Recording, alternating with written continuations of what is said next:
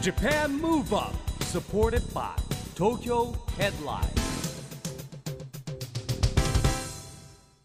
こんばんは。日本元気にプロデューサーの市木浩司です。こんばんは。ナビゲーターのちぐさです。 Japan Move Up この番組は日本を元気にしようという東京ムーブアッププロジェクトと連携してラジオでも日本を元気にしようというプログラムです。はい。また都市型フリーペーパー東京ヘッドラインとも連動していろいろな角度から日本を盛り上げていきます。はいさあ市木さん、うん。えー、東京ヘッドライン最新号スタジオにまたありますけれども、はいはい。これ本当いろんなところにありますよね。私この間まあも普通にあの買い物してたら、はい、もうあの目に入るからプライベートでも仕事を思い出しますよ。本当ですか？どこら辺で 見つけてくれました？あのー、この間ハンバーガー屋さんハンバーガー屋普通さんにハンバーガー屋さんのカウンターにね、あってね、えついつい手に取ってしまいましたけれども本当に情報満載で今回の最新号は、青柳翔さんの表紙で、ーそうですね。あの映画のたたら侍はい。がですね、5月20日公開ということでまああのその関連の記事を取り上げてます。そうだ5月20日、はい。今日公開。そうだ本当今日だ。公開ですね。ねあの、だいぶ前に公開録音で来ていただいたから、ね。すごい昔に感じるんですけど公開うん今日からなんですよね今日話題の映画なんですけど、はい。まあだから外国の映画の賞とか取ったじゃないですか。それでまあ日本ではもうねやっと5月20日公開ということで、ねモントリオール世界映画祭ね、はいへえ楽しみですね、はい。あの、えー。ヒット祈願しながら、うん。これ中にもインタビューもたくさん載ってるのでたくさんの方に手あの映像はねぜひねあの出雲のね綺麗なこう自然美なんかも入れますんでね、うん。えーぜひ楽しんでいただければと思います。はい、まあ、エンタメ情報満載ですけれども、今夜のゲストは、えーエンタメ界から、うん。はい、番組常連の方でもいらっしゃいますね、DJ オッシーさんです。ねまあオッシーさんまあ皆さんご存知のですねまあもともと自分がもう DJ ですからね、はい。DJ のスペシャリストでですね、うん。まあディスコのイベントいろんなの企画したりですねまあ 80s ディスコムーブメントのカリスマと言われておりますが、えーそんなオッシーさんがですね監修や選曲したコンピレーション CD でも数多く出てますよね。はい。うん。一番あれじゃないですかね集客力のあるディスコ世代に支持されてる、まあ、DJ タレントと言ったら怒られちゃうかもしれないんですけどね、えー DJ のスペシャリストではないでしょうかね。はい、この後はそんな DJ オッシーさんのご登場です。 Japan Move Up, supported by 東京ヘッドライン。この番組は東京ヘッドラインの提供でお送りします。Japan Move Up それでは今夜のゲスト DJ オッシーさんです。こんばんは。こんばんは。いやー本当にあのこの度は番組の、えー、常連の仲間入りをさせていただいて大変光栄です。三度目の出演ということでですね大変光栄ですようこそいらっしゃいました。ありがとうございます。常連になると、はいえーまずビップルームに通される。そしてあの飲み物がお茶じゃなくてシャンパンが出てくる。なるほどウェルカムドリンク。えーリクエストカードを出すと、はいえー優先的に採用してください。そうそうですねいう特典がついてく順るんですね。番飛ばしてねかかっちゃうっていうよくありましたねそういうことはね。はいや光栄です。ありがとうございます。ありがとうございます。あのお忙しい中三度目のご出演ということで、あの最近も本当にいろんなニュースでもね、はい。活躍してますからねそうなんですよ。またね本当にねする機会が増えて先日も、えー、安倍総理主催の桜を見る会に DJ として招待されたという。はい、あのー、2年連続でうん今年も参加させていただいたんですけども、えー自前のヘッドホンを。首につけて。えでも基本的にはまあ暑いまでいいかあ暖かい気候の中だから大丈夫ですか？はい大丈夫です。はい。あの SP さんにもチェックされませんでした。これ何かねそうだよね。そうですよ。SP さんがいますから。はい。これなんかこうなんですかこれはみたいなね。ねえ、うん。大丈夫でした、うん。それね実は、えー去年初めてはい。お招きいただいてその時にもつけてったんですよ、えそれであのそれで通していただいたんで、ええー今年も同じようにつけていきました。えなるほど。あうん。一応ボディチェックとかあるんですかある時？えっ、なんかこうと中に入る時に、え一応 SP さんがえもぎりのところにたくさんいらっしゃいまして、えああなるほどね。えー。入場口のところに、ええ。まあ、20人ぐらい、ええ。えー目を光らせていらっしゃいましたけどまあ多分私は大丈夫だったんですけどね、ええ。はい。うん。あということであれか一応貸し切りなんですか？それとも貸し切りであす貸し切りはい。ね。、えー新宿御苑です、ええ新宿貸し切り。はいそうそうたるメンバーあのエンタメ業界の方もたくさん出席されてるんですね。そうですね。華やかですようね。ん結構ねワイドショーとかニュース出るじゃないですか。ね毎回。回。でヘッドホンするじゃないですか。はい。そのヘッドホン何とかこのヘッドホンはとかってじ自分からこう行くんですかいや行かないです。行かないんですか？えもうあの普通に首掛けをしていて、うんあファッションとして？えファッションとして。あこの人なんか DJ なんだなとえーいうふうにこう、えーアイデンティティとしてこううん。アピールできればいいかな。なるほどそれだけです。あトレードマーク、はい。やっぱ俺セリフも引き出してほしかったな。安倍総理からね「それなんですか?」って。DJ ですみたいね。へ ーはいでまああのそんなですね、えー DJ の地位向上運動をしているオッシーさんですがなんと国立音楽大学で初めてはい。ディスコの特別講師もやったということなんですが、うん。えこれも去年だったんですけど、ね、ずっと音楽かけてるんですか？いやいやいやそんな単純な話じゃなくてですね、えー、ディスコ DJ とはとかもしくは、へえー DJ とはという定義について自分なりに、えー、学生さんにお話をしたっていうのがメインだったんでちょっとすけどね。DJ の定義教えてもらっていいですか？あのーまあざくっと言うと、うん。えーこれはまあちぐささんも長年 DJ やってらっしゃいますけども、音楽一つ一つの楽曲を、うん。えーいかに輝かせるように紹介するかというかいわゆるまああのリコメンダー楽曲のリコメンダーですね、うん、え DJ それが基本だと思います。うん。あの DJ といってもそのラジオ DJ とか、うん。えーディスコ DJ とか、うん。クラブ DJ とか、うん。いろんなこの手法を用いて、はい。結局は音楽を紹介する伝達者なわけですよ。うん。その音楽をいかにこう、えー人々に輝いて、えー輝く形でこうお届けする役目。えー。それが DJ なるほどね、であるんですよっていうようなことを非常に基本的なことをまずおはあ、話ししたんです。じゃあちぐさも DJ ちぐささんはだってお皿回してなくても。えラジオ DJ 大丈夫あラジオ DJ ね。ですかとしても非常にもうキャリアのある、えーいやとんでもないです。キャリアはねかなりありますもんね。えキャリアのあるもうベテランのディスクジョッキーだと私は思います。はい。年月だけが経っているだけです無駄に。いやいや。それで、ええーなおかつ自分で選曲をして、うんうん。それで自分の意思をちゃんと伝えて、うん。多数のオーディオーディエンスに対してリコメンドする、はい。そういう役割が基本にあると。えー。それはそのラジオを通じて音楽を紹介する役目の人もいれば、うん。お店でうん。レコードを回して、えーもしくは CD をかけながら、うん。えー時にはスクラッチみたいな技を技を入れながら、うん。楽曲をこうより輝かせて聴かせるとか、うんそういう手法はいろいろあるわけですよね。なるほどね、ええ。今 DJ ばやりじゃないですか、ええだってもう流行ってますね。若い子もね年配の僕の周りにも DJ いっぱいいるんですよ、自称 DJ 君が1億人ぐらいいるって言われてますからね。あれも日本の人口にそうそう。増。えてあの、はい。スクールとかもオープンしてますものね、そういうスクラッチのテクニックを教えてくれたり、つなぎを教えてくれるところもありますもんね。ありますよね。だからそういうこうテクニカルなところからねうん。入るんじゃなくてえー根本的にまずその楽曲への愛というか愛情みたいなものをえーやっぱり一人でも大勢の人に紹介する。うんそういったところがまずないとダメだと思うんですね。あの自僕も今大学の授業ね表現学科ってところでやってるんですけど、はい。そこになんか使えるもんないですかねそのね DJ うん。音楽何をもって表現するその子たち大学1年生なんですよ表現学科って言っていろんなことを表現する授業をしなきゃいけなくてですね、はい。このディスコ DJ カリキュラムなんかできないかなまあディスコ DJ という限ることもなくその DJ というとあころで。だから今言ったように、ええ。自分の好きな例えば音楽を選び、ななぜその音楽が好きかとかそういう発表させることでもそうそうそうそう。それはそれはもう DJ ですその時点でなるほど。あそれで一人ずつやらせたらい一回の授業終わるわ。その後ろ向きな考えでばっかりね授業内容を最近決めるんですよ。何をやったら埋まるかな時間がみたいなちょっと待って。今真面目に前向きな発言じゃないですけどもね。いやでも今のあのプランはいいと思います、ね今のプランでもそれすごくいいですね、いいと思う。あの聞いてるあの生徒さんも飽きないと思います。よ、うん。あとジャンルも本当にあのうん。好きな曲で演歌でもいいですしね、ヒップホップが好きな子はヒップホップでもいいし、AOR の子は AOR だし。はこれはいただいた。ねいい。えアイデ J−POP ももちろんいいですからね。多分寝ないと思いますよ。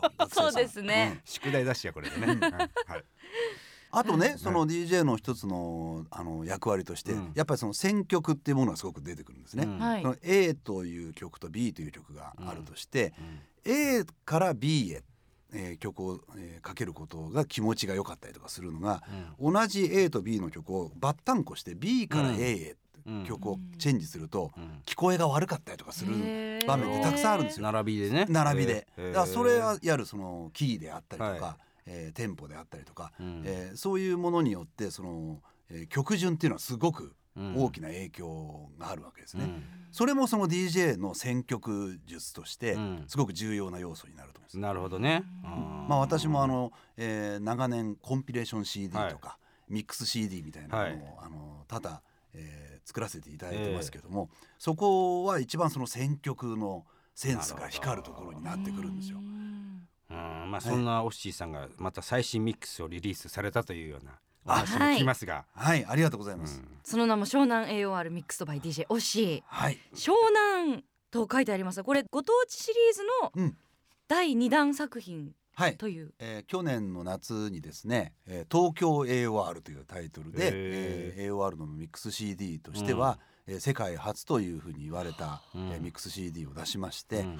まあ、おかげさまで結構それが話題になったんですね。うん。それで、えー今年は東京に次いで今度は湘南だと、うん。舞台を湘南に移しましょうみたいな、うん。そういうコンセプトで、えー作らせていただきました。2作目になります。うんはい。だってまさに今ね自分で説明してたようなコンセプトの中にできてる作品ですよね。まああそうそうなります。はい。流れで聞いて気持ちがいいっていう。う、んへえあの湘南と歌ってる彼にはやっぱりこれからの季節にぴったりなそうです感じなんね。ですかねはい。あのー海を感じる去年は東京 AOR というタイトルで出したのは、はいうんその AOR というその音楽形態がその Adult Oriented Rock の略と言われていて大人のためのロックなんですねな。るほど。それで、えー AOR 全盛時代というのはどちらかというと都会的な音楽だというふうに言われていたので、うんそれで都会 AOR イコール都会東京みたいなえータイトルで東京 AOR っていうタイトルで前作出したんですよ。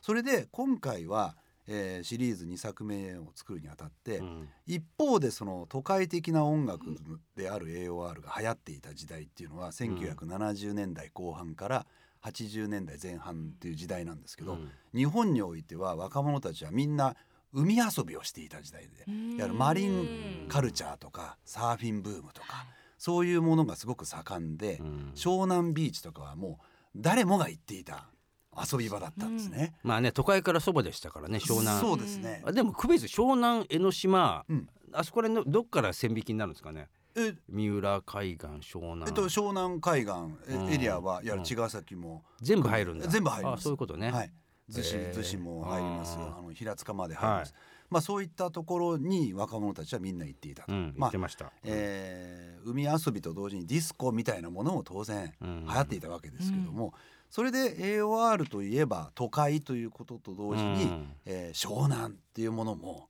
えーまあ湘南が象徴的なね。ね。象徴的なエリアとしてやっぱあったわけですよ一方で、うん。それで今回、えーその AOR のイメージとして、うん。えー東京に次いでは次はじゃあ湘南じゃないかと。なるほど。いうタイトルとして音楽的にも、うん。えーなんとなく海を感じるような、うん。そういうサウンドを結構、えーブレンドしましてうん。作らせていただきました。なるほど。素敵ですね。ねえ海に向かう時の車の中とかにも良さそうですよね、まさにもうそういう聴き方をしていただきたいと思います。はい。それではそんなアルバムから何か曲を聴いてみたいと思います。何からいきましょうか？ではですね、えー、1976年にこの方が、えー作った曲ボズスキャッグスの「ローダウン」という曲をご紹介したいと思うんですが、えーボズスキャッグスはもともとブルースシンガー出身なんですね。うん。でですがこの76年の年にこの曲によって、えーミスター AOR という、えー。称号を、えー周りから受けるようになるんですね。えーそれで、えー大人のためのロックの貴公子みたいなそんなミスター AOR としてボズスキャッグスはこのローダウンから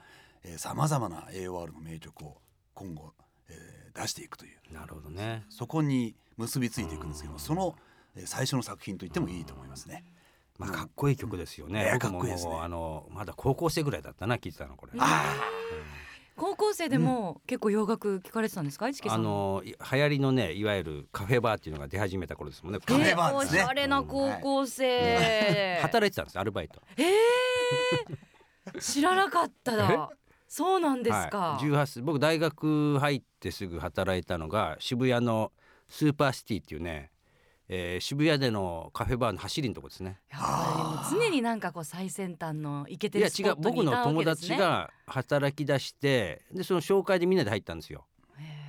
でも時給ねその時いくらだと思う？安いの。でもに人気店だからみんな若い子が働きに行くんだけど。はい。当時でね450円、あーでも時代そうですよね。450円ですよ時給。450円、ううんスーパーシティ。スーパーシティ。だからね他の平均やっぱ600円700円の時代に安かったですよ。あ安くでも人気だからみんなそこで働きたいみたいな。公園通りにあった。それだけでやっぱちょっとモテるっていうか株が上がる。て思ってたわけですけどね、はい。もう僕はあんまり関係なかった。残念。常に最先端に行かれていらっしゃいましたからねうん。一木さんは。いやいや。何をするにしても。でそこのお店はですねあのなんか有線放送とかじゃなくて自分たちでスタッフが好きなレコード持ってくるんですよ。で店長がものすごく音楽に趣味あのこだわりがある人ではい。その時僕ねこの曲聴いたんですよ。ああかっこいい曲だなと思って。それぞれ思い出が、ーじゃあリアルタイムの76年の当時ってことですそうねですね。はい。この曲が出てきた。わあすごい。でサーファーブームですよね。サーファーブーム。ね。うんもうマリンカルチャーがマリンカルチャーの。ねうん。日本でも一世風靡した時代ですよ。うん。ちぐささん生まれる前ですよ。ちょい前ですね。え？生まれる前で80す年一応80年生まれなんで 80s なんで。ほら。あれ？そんな年離れてたっけ？そうなんですよ。あれ？よかった久しぶりにアピールできて。そうか。え八十。ちょっとヤングですから。へえ。でも今ラジオの向こうにもね、うん。きっとあのこのリアルタイムで曲はい。を聴いてらした方、思い出蘇っていらっしゃるでしょうね。いやーかっこいい曲だよねうん。本当に。もちろんあのうん。リアルタイムでは聞いてなかったですけど、まあ有名ですからね。うん私いろんな人たちもカバーしてるし、うんそうですよね。受け継がれている名曲あーなるほどね。ですね。永遠の名曲。ううんん。おっしーさんもっともっと聞きたいんですけど、はい続いては何の曲いきましょう？まあ本当に今回全部で20曲ぐらい、えーはいセレクションして、えーうんミックスをしたんですけども全全曲本当に名曲ばっかりなんですが、うんまあその中でも AOR のもう一つのイメージとしてやっぱハワイというかはい。そういう切り口もあってうんやっぱこう海とかね、うん。えーサーフィンとかうんそういうものがやっぱり一つのメインのエリアですからハワイは。うんまあそこの代表的なグループでカラパナという、はい。えーカラパナほらキャプテン佐野さんが言ってましたねカラパナのしないでてね。えー。カラパナの、えーメンバーである、えー。マッキー・フェアリー、はい。このマッキー・フェアリーが、えーソロになって、えー自分自身のバンドを作ったのがマッキー・フェアリーバンドという。伝説のバンドと言われるね。はい。カラパナ。この、えーマッキー・フェアリーバンドの「You Are Young」という、うん。この曲も実は今回収録したんですけどうんも、えー。えーコンピレーション CD で、えーミックス CD に、えー収録してるのは、うん。おそらくこの曲はこれ初めてだと思います。へはいーオッシーもハワイでイベントやればいいのに。そうなんか企画してくださいよこれ。企画僕ですね。この300回記念あたりどうですか。あーハワイでやってくれたら僕らも行けると思った。やられたことないんですか？ハワイでイベント。はいないあです意外えーはい意外。へえ。でもいつもはい綺麗になんか少し焼けてらっしゃるのはあそうですか？綺麗なんかに焼けてらっし焼けてらっしゃるイメージなんですけど。これはね毎回お邪魔するたんびにねあのそういうお話出るのはね多うん分肝臓系ですよ。えー？えーそんなことないでしょ。いや多分そう。そんなまさ日焼かけとかあの、うんそういうことは特海にしてないしにすごい出かけてらっしゃるとかじゃないんですか？そ。んなにしてないなあただね、えー、5月3日にですね、はいこの湘南 AOR の CD のリリースパーティーが、おーうんあの逗子でありまして、あーその日に少し焼けたのかもしれない。なるほどね。素敵です。そうか。でもよく考えたらジャパンブバップだからう。ん。外国はなかったわ。まあ沖縄ぐらいがねあるといいですあいね。いですね、はいい、いですね。ははいい、うーん。まあでも気持ちがいいですね。こうとにかくあの AOR と言われるジャンルのミックス CD っていうのうんがオフィシャルでは今回初めてになってますのへで、はい。まあこういった一曲一曲の名曲がミックスとして収録されるっていうのはもう初めての、えー楽曲ばっかりになるわけですよ。だからそういったところもこう楽しんでいただきたいななんて思いますし、なんかほら、うん。こんなさっき言ってましたアマゾンであ。ジャスティン超えをしたというランあそうなんですよ。キングが。はいニュえー、籠池さんじゃないですけど、はい。ええ私にも神風が吹きましてですね、えアマゾンうんのはい。ポップスチャート、はい。総合チャートで4位にランクされたんですはい。その週っていうのがうん。1位がチェインスモーカーズ、うん。2位がブルーノマーズ、うん。3位がジャミロクワイ。うん。それで、えすごいー、すごいね。4位がこの湘南 AOR5 位がジャスティン・ビーバーだった。ええ。ジャスティン超えだったんですよ。DJ オッシーがジャスティン超えしたわけですね。驚きましたよ。ピコ太郎をね超えるかっていう。だからね本当にジャスティンにこのことをツイートしてほしいと。本当に願った次第なんですよね。それしてくれませんでしたけど、ね、本当？はい届届かなかったのかな？どうでしょうね。うん。どう考えてもジャスティンショックを受けたと思いますね。悔しい。腹渡煮えくり返ってたと思います。誰だこれみたいな。うんそうかそうか。じゃあツイートしてくれないね。気がついてもね。悔しいからですよ。あでもすごい快挙ですよありねが。とうございます。でもまだまだリリースされたばっかりなんでこれからまだまだもっとねチャート上がるかもしれないですよね。ねそうあってほしいなとうん。思ってますけども。ぜひそんなはい願いも込めてもう一曲、うん番組でもお聞きしたいなと思うんですが。実はですね、うん。この全20曲の、えー最後にうん。ラストを飾った曲なんですけども、はい。門松俊樹さんの、あら。えー、1980 80ん？1980年。うん。8あ何年かちょっと忘れてたな。ごめんなさい。1980年代の名曲でですねうん「えー Still I'm in love with you」えへー。この曲を収録したんですよ。これはですね門松俊樹さんは私非常に私もあの講演にさせていただいてるんですけども、えー彼本人がコンピレーションで、えー外にこう自分の楽曲を、うん。えー提供するってことはめったにないんですね。へそれでうんまあ山下達郎さんとかそういうあの方々もそうなんですけども、うん。自分の楽曲を外の、えーえー外部の CD に、えーうん提供することはほとんどない、うん。そんな中でミックス CD に関しては今回が初めてなんですよ。過去普通のコンピレーションで、えー、12度なんか提供したことがあるっていう話はおっしゃってましたけども、うん。ミックス CD としての提供は初めてなんですよ。うん。だからこれ本当に自分としてはうん。大変光栄なことだなと。門松さん素敵ですよね、うん。でも本当にあのオッシーさんとのそのつながりがあったからこそはいですよね、はい今回、あのそういうふうにおっしゃってくださうんってうんあの今回ハイライトの一曲にしております。うんへーラストの一曲ですラストのものね。はい。邦楽アーティスト門松さんだけですよねだけです。はい。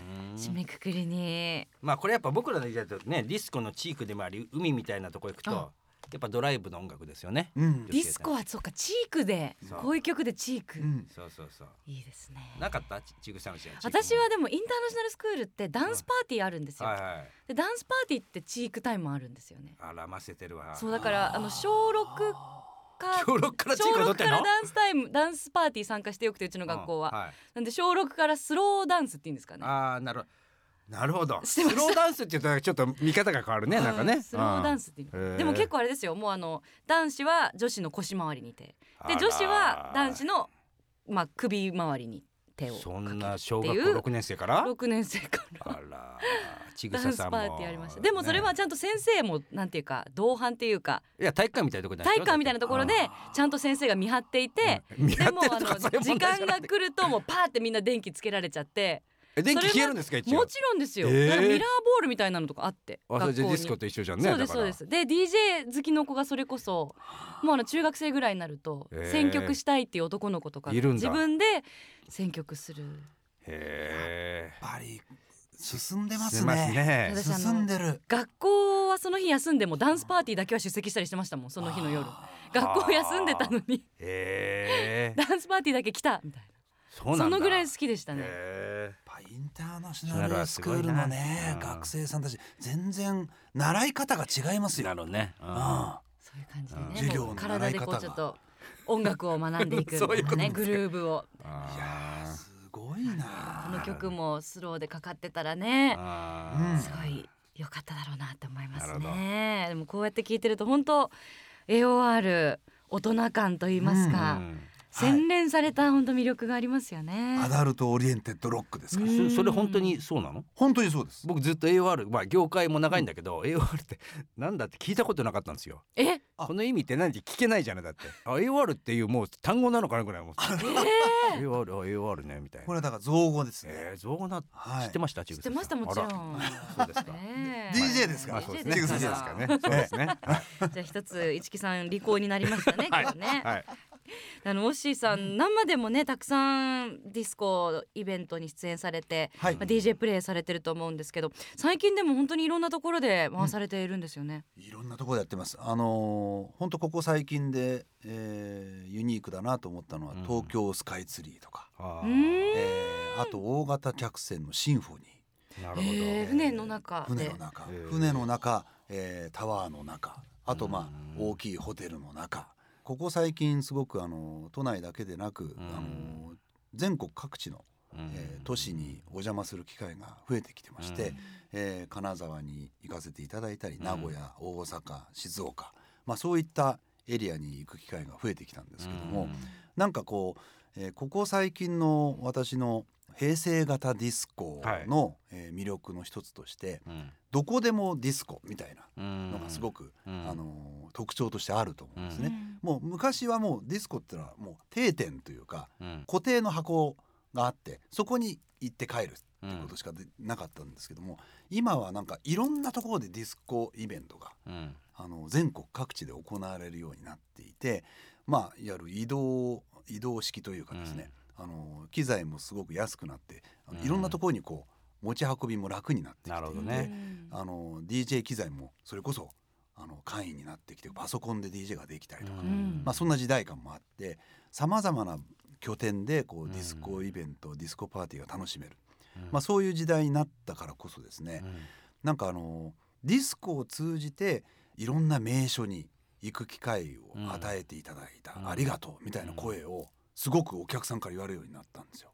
これってすごく今だなと思ったんですね。うん。それこそこの前えー金沢で兼六園の近くの会場でうん。イベントがありました、はい。それで東京方面から20人以上のお客さんが来てくれたんですわざわざ。うん。それは仙台でやってもそう名古屋でやってもそうあの都内のお客さんたち大勢来てくれる、うん。それは別にその、えー金沢の名所である、えー世界のあ日本の、えー三名園の兼六園ってありますけども、うん兼六園に行くということを目的じゃなくて、うん。ディスコオッシーのディスコに行く。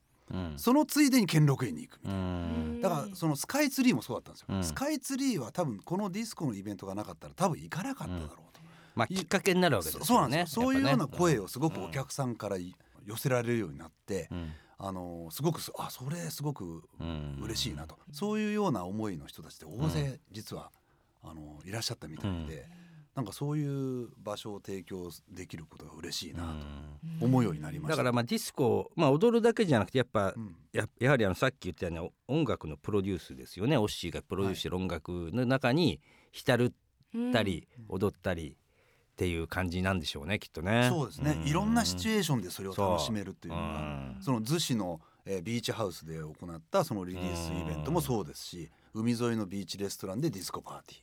そそれもこういろんなシチュエーションで楽ね、だって海沿いで心地よい夕が、ええ夕暮れの中心地よい音楽が流れてたら嬉しいですよね。もうねそうだと思うんですね。贅沢な話ですね。うんそれはね。ねでもこんな風にいろんなところでディスコイベントやられてる DJ オッシーさんにはいぜひお伺いしたいのがですね2020年オリンピック・パラリンピック開催時はいこれたくさんいろんなイベントがあると思うんですけど、うんどんなディスコイベントやりたいですか？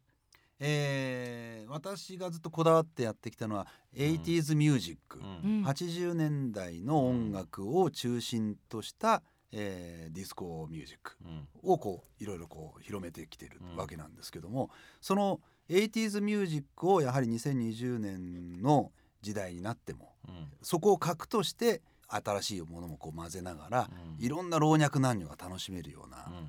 ディスコイベント。を、うん。えー作っていきたいなというふうに思ってます。核になってるのは80年代音楽なんですよ。うん。そこに、えー最近の曲も入ってきたりなんかいろんな時代の音楽がブレンドされてきて、うん。えーそれをこういろんな人たちに、えー届けたいなっていう思いが、だってやっぱね選手だけじゃなくてそのうん。それぞれの国のねやっぱチームがいて年代もあって、はいでまあうん。お客さんもいっぱい来るわけじゃないですか。だから今オッシーが言うように年代って絶対ありますよね。ありますね、うん。はい、そうかそういう意味ではねまあディスコっていうよりもまあクラブっていうかもうこう融合されたものなんでしょうね。そうだと思います。その時はね。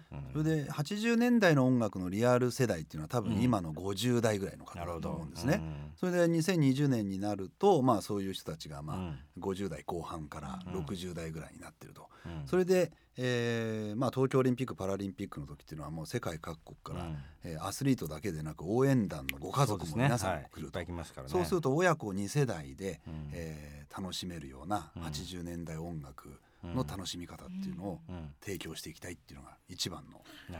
思いですね。うん。はい、あの先日ですね番組に来てくれた長州小力さんはですねまあこれこれは音楽のプロデュースじゃないんですけどね。パラパラとパラリンピックコラボしたね。おパラパラ踊りっていうのをしたらしくてですね。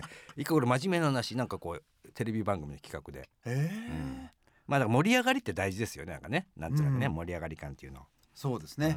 ううん。んまあでもねオッシーねいろんなイベントやってほしいんですが。まあ本当にねあの2020年に向けてですねその年だけじゃなくてもう今年17年じゃないですか。はい、もう僕よく言うんですけどもこれから盛り上げがどんどん加速度的にやっていかなきゃいけない中で言うとですね、えー我々もいろんなことやろうと思ってましてあの今渋谷区と組んでですね秋もですねちょっとあのーそんなイベントもですね僕もややっぱりディスコネタとかそういうのよく声かけられるんですよ。うんいやそりゃそうだななんとなく。えなんでまあ今年こそはなんかね、えー、ぜひヨッシーと一緒にやりたいなと思っております。ぜひ。楽しみですね。ご一緒させてくだよろしくおさい願いします。はい。それとですね番組ではですね、えー、2020年に向けたですね障害者スポーツを応援しようということで東京都がやってますあのチームビヨンドという運動があるんですけども、はい。まあこれは障害者スポーツを応援して2020年のパラリンピックを盛り上げようっていう趣旨でやってるんですけども、えー皆さんにですね自分の好きな番号でですね、自分で背番号つけてもらうんですよ。応援しましょうっていうサポーターになってもらってでその今日はですねぜひオッシーさんのですねはい。あの自分で宣言する好きな番号とその理由を教えてほしいんですけども。う、んじゃあ1982にします。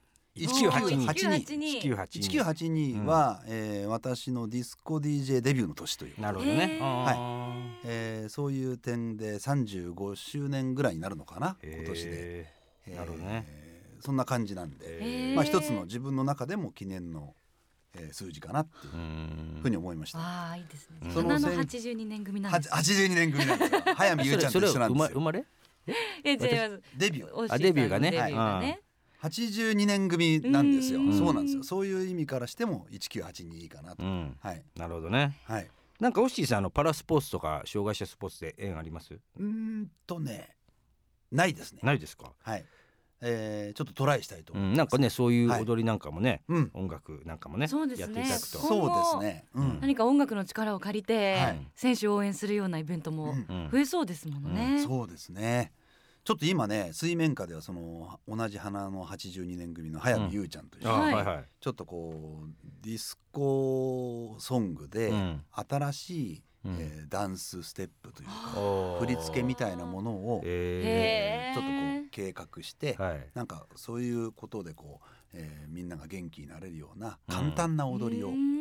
伝えていきたいねみたいな話をちょうどしてるところなんですよね。ぜひね82年デビュー組で踊ってほしいですね。そうそうね YouTube かなんかに上げて、はいそうするとねいろんな人たちがうん。簡単な踊りでいいと思うんですよ。はい。そういうそういうことを通じて元気になってくれるといいななんて思いますよね。なるほど。うん。ん。ありがとうございます。今日はですねオッシーさんの最新ミックス CD 湘南 AOR ミックスと by DJ オッシーたっぷり聞かせていただいたんですがありがとうございま実はす。これだけじゃなくてまた間もなく新しいはい。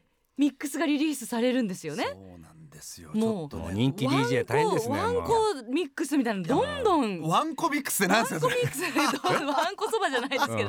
どんどんどんどん。はい。嬉しいですね今の造語ですか？ワンコって次ワンコミックスはごめんなさい造語ですけれども。AOR と一緒ですね。次のミックスはどんなミックスなんですか？次はですね5月24日に発売になるんですけども、うんはい AOR の湘南 AOR が結構ロマンティックな、えーバラード調というかこうメローな感じのミックスだったものに対して今回はですね、うん。ガンガンノリノリ、ええーまさにディスコミックス CD の王道的な作品を出します「ハッピーディスコ」というタイトルで出すんですけども、えー全部で30曲ぐらい、ぎっしりとディスコの名曲が入ってるんですが。素敵だな。期待しちゃうな、ねえうんもうタイトルがハッピーですもんね。そうなんです。それでね一つこれはねこれもね実は世界初と言われている、うん。あのミックスの許諾をいただいたんですが、うんジャムルイスという、はい。まあ、ジャネット・ジャクソンとかのプロデューサーでもおなじみのジャムルイス、まあ、SOS バンドとかうん。アレキサンダー・オニールとかうん。をプロデュースしている有名なチームがいるんですけど、うん。この2人が、えー活躍されていたタブーレコードタブーレーベルというレーベルがありまして、うん。そこの、えー楽曲を中心としたいわゆる世界初オフィシャルタブーミックスみたいなそういう触れ込みも実はついてまして今までこれねないんですよ。へえ違法ものはたくさんありますよ世の中に。違法のものは。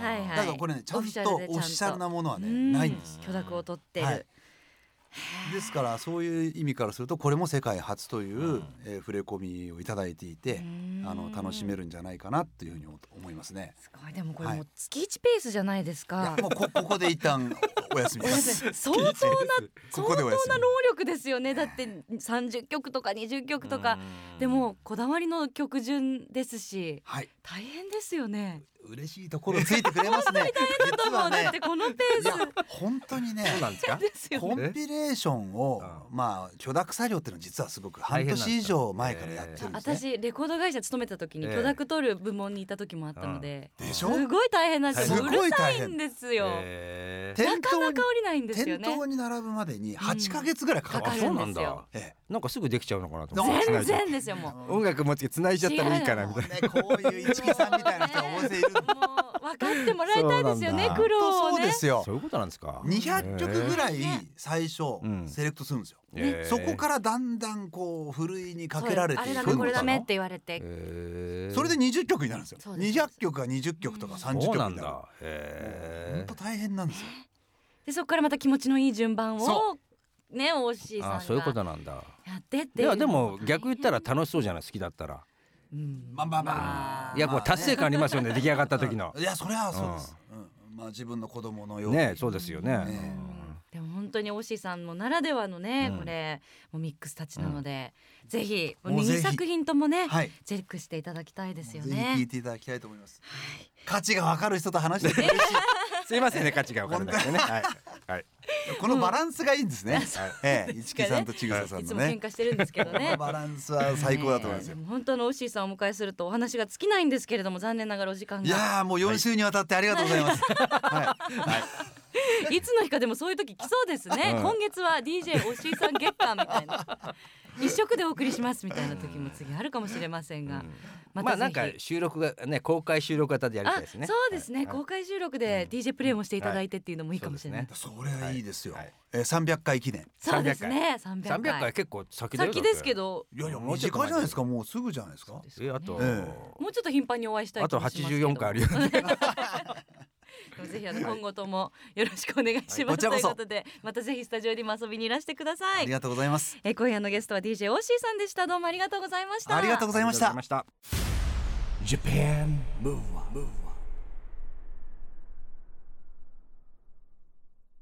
今日は DJ オッシーさんに来てもらいましたけどもまあもうねどちらが DJ か分かんなくなっちゃいましたねもうね。そうね。もうもう話も上手ですしね。うんうん。いつももう聞き入ってしまいますね。聞いてしまって僕がゲストのような気持ちになってしまいましたけども でも本当元気であのイベントもたくさん常に出演してらっしゃるからうんお忙しいからですよね本当にね。体壊せないですよねこのまた細いですすからねもうね大丈夫でしょうかね。うん。もうシュッとしてスマートでいらっしゃいますし、えーぜひおしーさんのお写真見たいという方番組ホームページもはい。チェックしてみてください、うん。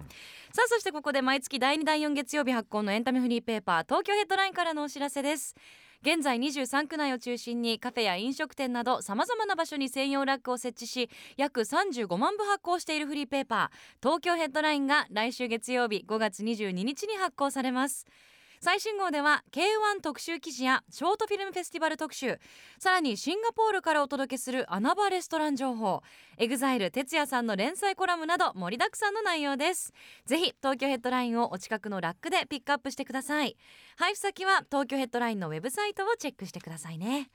ということでジャパンムーブアップ。今週はお別れの時間ですが次回も元気のヒントたくさん見つけていきましょう。はさあいよいよ東京でオリンピック・パラリンピックが開催されます、はい。そんな2020年に向けて日本を元気にしていきましょう、はい。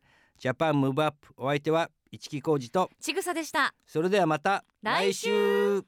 Japan Move Up supported by 東京ヘッドライン。この番組は東京ヘッドラインの提供でお送りしました